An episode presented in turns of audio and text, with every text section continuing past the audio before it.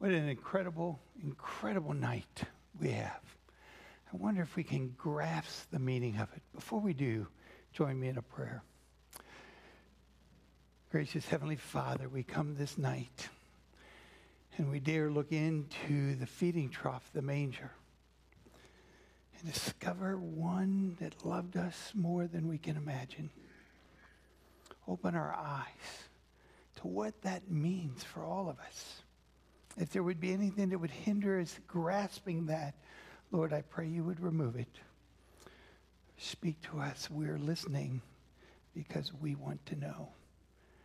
How could you love us that much? In Jesus' name we pray. Amen. What a night. A night that brings good news of great joy for all the people. For today in the town of David, a Savior has been born, Christ the Lord. And we have an invitation to see and unpack this great gift that God has given us. And we give gifts because of the gift that God gave us in His Son. And I'm telling you, tomorrow morning will be an interesting time in households across the land. You know, as parents, you know, you'd Santa's got to bring just the right stuff. And there are times you know Santa's going to bring just the right stuff. And you're so proud of Santa for just the right stuff. And kids come into the room, and uh, at our house, and it doesn't wrap presents. And so it's you walk into a, a, a toyland, and this particular year, Santa did outdid himself. And, and uh, my oldest son, Andrew, comes into the room, and eyes this big, and he's a wow wow. He couldn't take a step without saying wow. He was absolutely blown away. And, and for the next half hour, he just kept saying wow and touching everything. It was heaven. And we were so proud. My second son comes into the room, goes over to his pile of stuff, new bike, a race car set, maybe combined with a train set. I mean, this was good. Looked around, put his head down. Santa didn't bring me anything I wanted. Marched into his room, got into his bed, and went to sleep.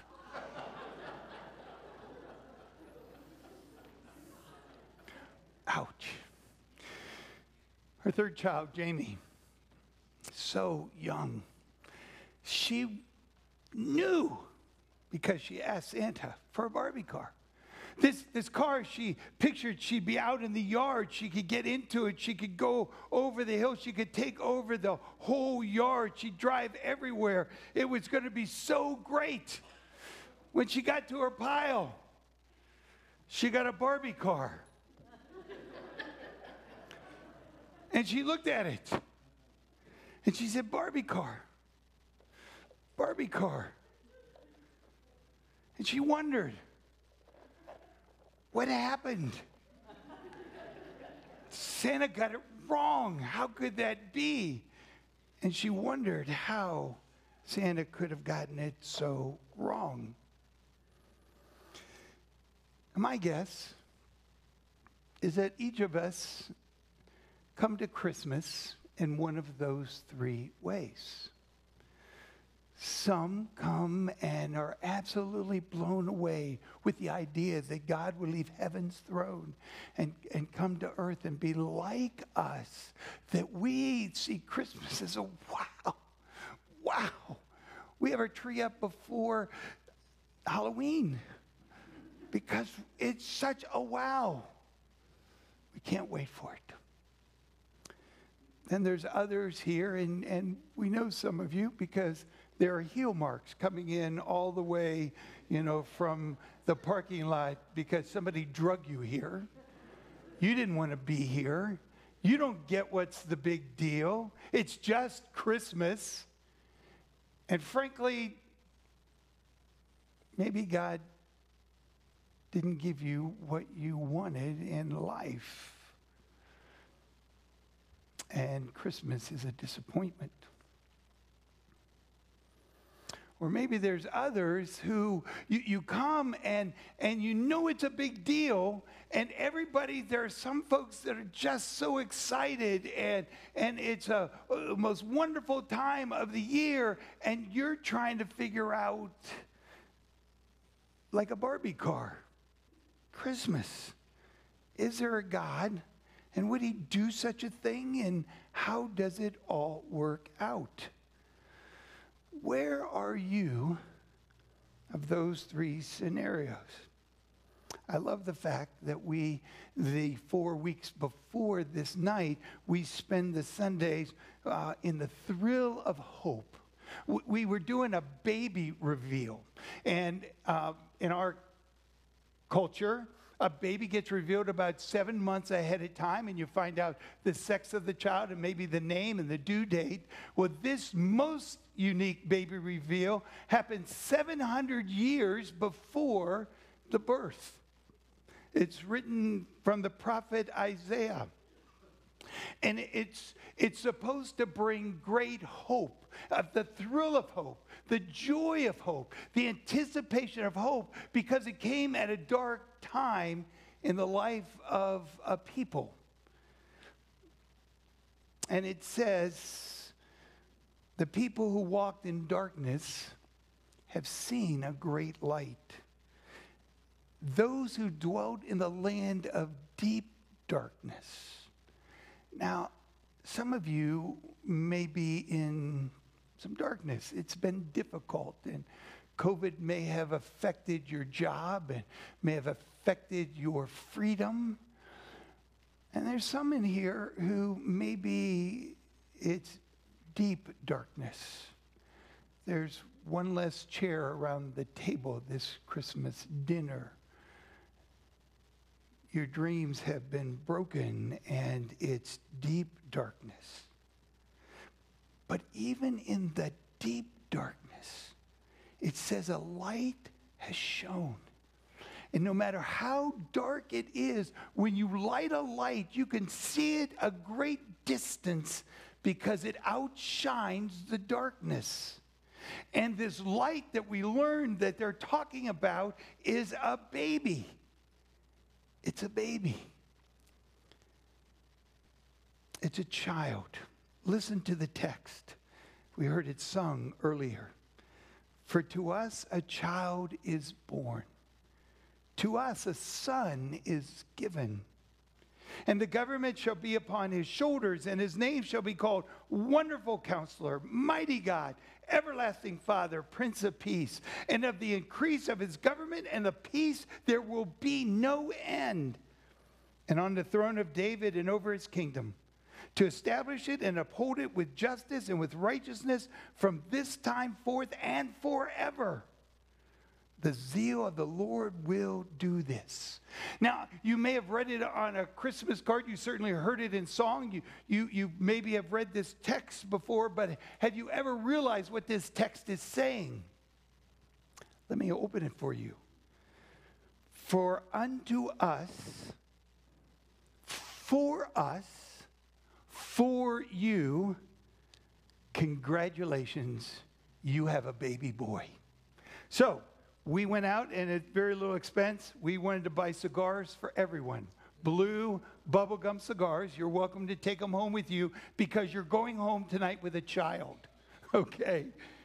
Because the child is born unto you. Now, I know, you know, the, the protocol Children are given to their parents at the hospital. That's the way it's supposed to go. The Bible says you have a child to take home, and it's a boy.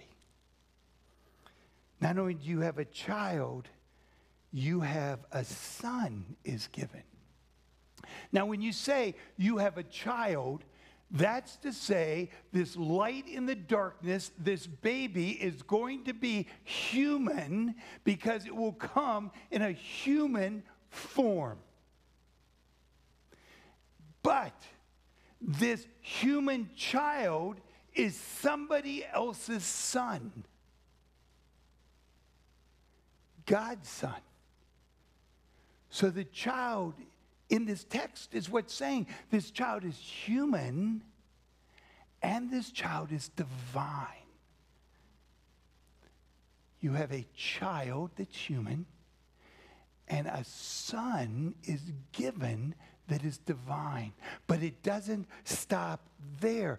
This divine one pre existed. He's already there, so he's given. It's an amazing theological thing to kind of get your mind about it. Of the increase of his government. So not only is he human, not only is he divine, but he is a king. And the increase of his government and a peace, there will be no end. Every other king and government, there is an end to their reign. This one, there will be no end. And on the throne of David and over his kingdom, to establish it and uphold it with what? Justice and with righteousness from this time forth and forever. Do you see when you peer into the manger, it's not just a baby, it's a human, divine king who one day will be the last king ever forever. One day, every knee will bow one day, every tongue will confess who this child is. Now, if that's not a wow, you need to check your pulse. Or you need to figure out why it's not a wow. Because you're not alone. It wasn't a wow when he was born for a lot of people. Now, for some, it was a wow. In fact, it says in Matthew chapter 2, verses 1 to 3, after Jesus was born in Bethlehem of Judea in the days of Herod the king, behold, wise men, magi, astrologers from the east came to Jerusalem saying, where is he who has been born king of the Jews? For we saw his star, and when it rose, and we have come to worship him. Worth, worship means worthship. He's worth traveling six months or a year by camel to get here. He's worth the treasures that we have. He's worth us taking off our robes, our crowns, and kneeling before Him because He is a wow. He is a wow. And so they brought gold and frankincense and myrrh, and they worshiped Him. Now, there was indifference. There was a, oh yeah, I guess that's important. Matthew chapter 2, verse 3. When Herod the king heard of this from the Magi, he was troubled and all Jerusalem with him. And assembling all the chief priests and scribes of the people. Now, the chief priests were the religious leaders, the ministers of the day. They were the ones who were telling people one day a Messiah would come, and they kind of headed up the organization that was going to say, Come, Messiah. And King Herod said, What are they talking about? And they told him, In Bethlehem of Judea, for it is written by the prophet, And you, O Bethlehem, in the land of Judah, are by no means the least of the rulers of Judah. For from you shall come a ruler who will shepherd my people Israel. Do you know? It's who they waited for. And he was born just a couple of miles away, but they were not interested in going to find out. You see, you can live in a religious system sometimes and you can trust in your system more than you can trust in the one who came to change or bring the system. You can get comfortable in your position. And so checking it out might just might just make us a little uncomfortable. And then there was King Herod. When Herod the king heard this, he was troubled, and all Jerusalem with him. Notice in the text, and you'll have to go back to read it because it's amazing. The Magi said, We've come to worship the king, the king. And Herod turns to the scribes and say, They're looking for the Messiah. He, in his own mind, went from king to that's the one everybody's been waiting for for 700 years. He knew that if it was the Messiah, he no longer had any power he'd have to bow to another king, another authority, and most of us don't like to do that. So he goes and has every male child, two years and younger, in Bethlehem put to death because he was going to get rid of this one who was a threat. He didn't want to have anything to do with him. And then there were the shepherds. You know, when uh, Brady did a great job telling the story, the, the, the angels come to the lowest in the food chain of people in that culture. They were the outcasts. Hey, unto you, for you today in the town of David, a Savior is born. And they leave their sheep to go check it out. And when they check it out, they come back. And the word that is used is they wondered what this means. Well, the baby was there, and, and those guys in the glowing suits told us to go check it out, and we checked out, but I don't know what this means. And then there was one other group the angels. Don't miss the angels in the story. All they could do was sing. They were so blown away all they could sing is glory to God in the highest, glory to God in the highest. And basically, let me translate that for you. Oh my God, what are you doing? You can't possibly leave heaven's throne and be born in a feeding trough and become like one of them. You know what them are like. And they were in awe. Are you in awe? Do you get why he came? Let me tell you a little story that maybe will, will help. 1964 in New York City, a 28 year old woman walked home from work. Her name was Kitty.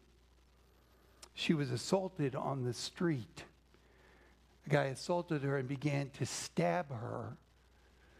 And she screamed. She cried out, Help! He's stabbing me. He's killing me. And lights went on in the apartments overlooking this street. And people looked out their windows. And he thought, oh my gosh, I'm in trouble. And he backed off until nobody came down. Nobody left their apartment to come down to help. And you can look it up for yourself. He came back and he finished what he started. And he took her life in front of all those people. Why would they not come down? Because they were afraid that what happened to her might happen to them. There's been articles written on it.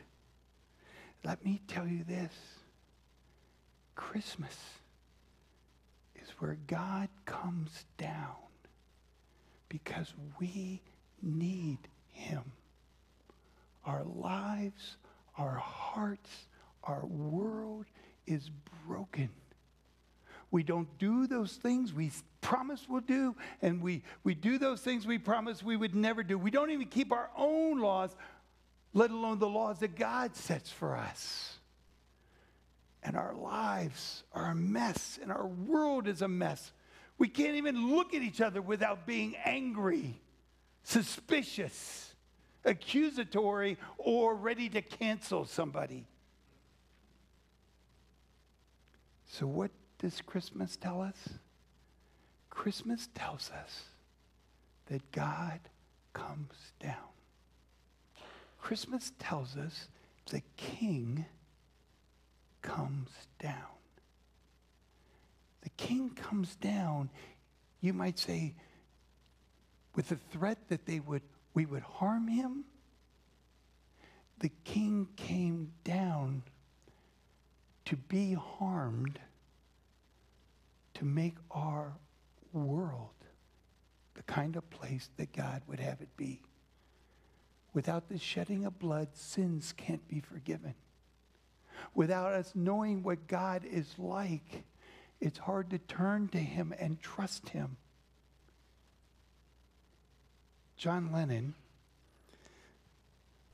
for some of you younger folks, he was one of the Beatles. He was struggling with life. He was struggling spiritually. He was struggling emotionally. He was struggling. And he wrote one of the most popular Beatles songs ever written. And it was called Help. And let me tell you what he asks in that song Help I need somebody.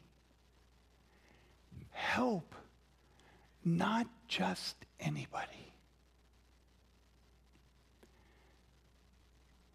My friends, you and I need help. Some of us are ready to admit that.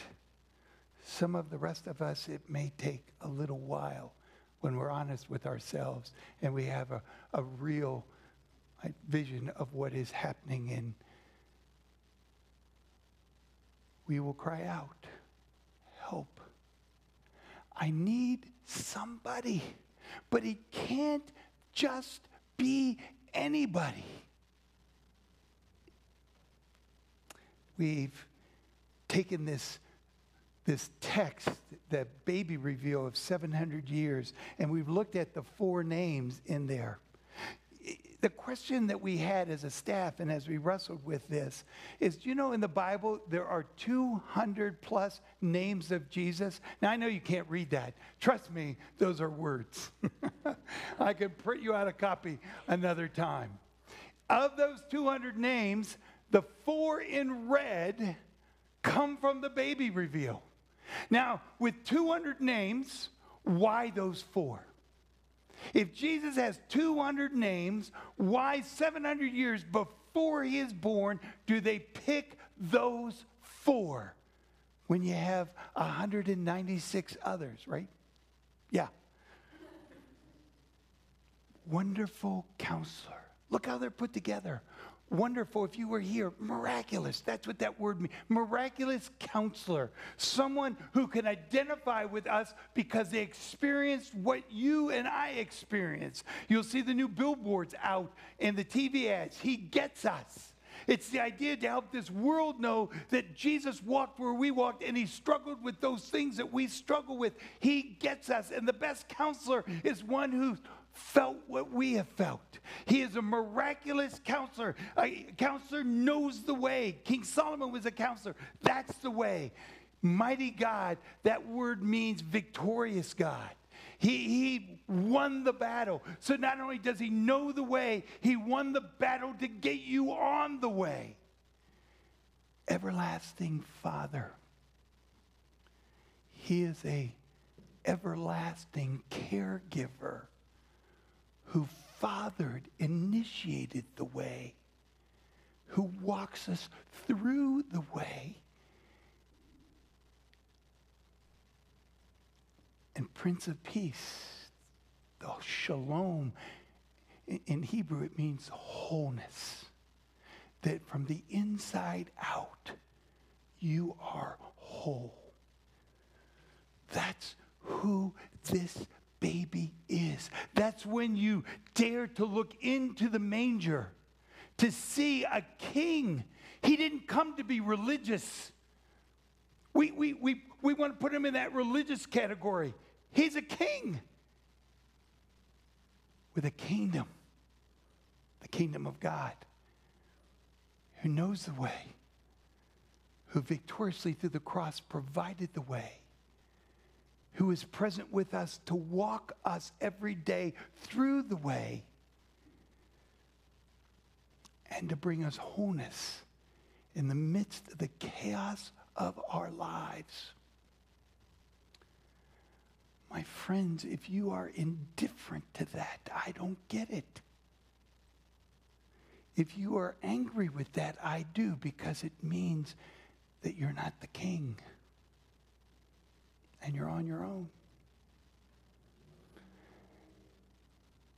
But when you see you have a child who is divine, human divine king, who gave his life so you can have life. Oh, my friends, what a gift. It is a wow. Wow. Wow. You think about that. Amen. Pray with me. Gracious Heavenly Father, thank you for pulling back the covers, pulling back, unwrapping this gift, helping us to see. We need somebody. It can't just be anybody. So you sent your son, who is the somebody that walks us home and through the dark and difficult times we face. Oh Lord, may we be in awe. May it cause our heart to sing. May it be a wow. If there's anyone here or listening that hasn't trusted you and bought in, thrown their life in with who you are, may they do it this night. It will be the greatest gift they ever open.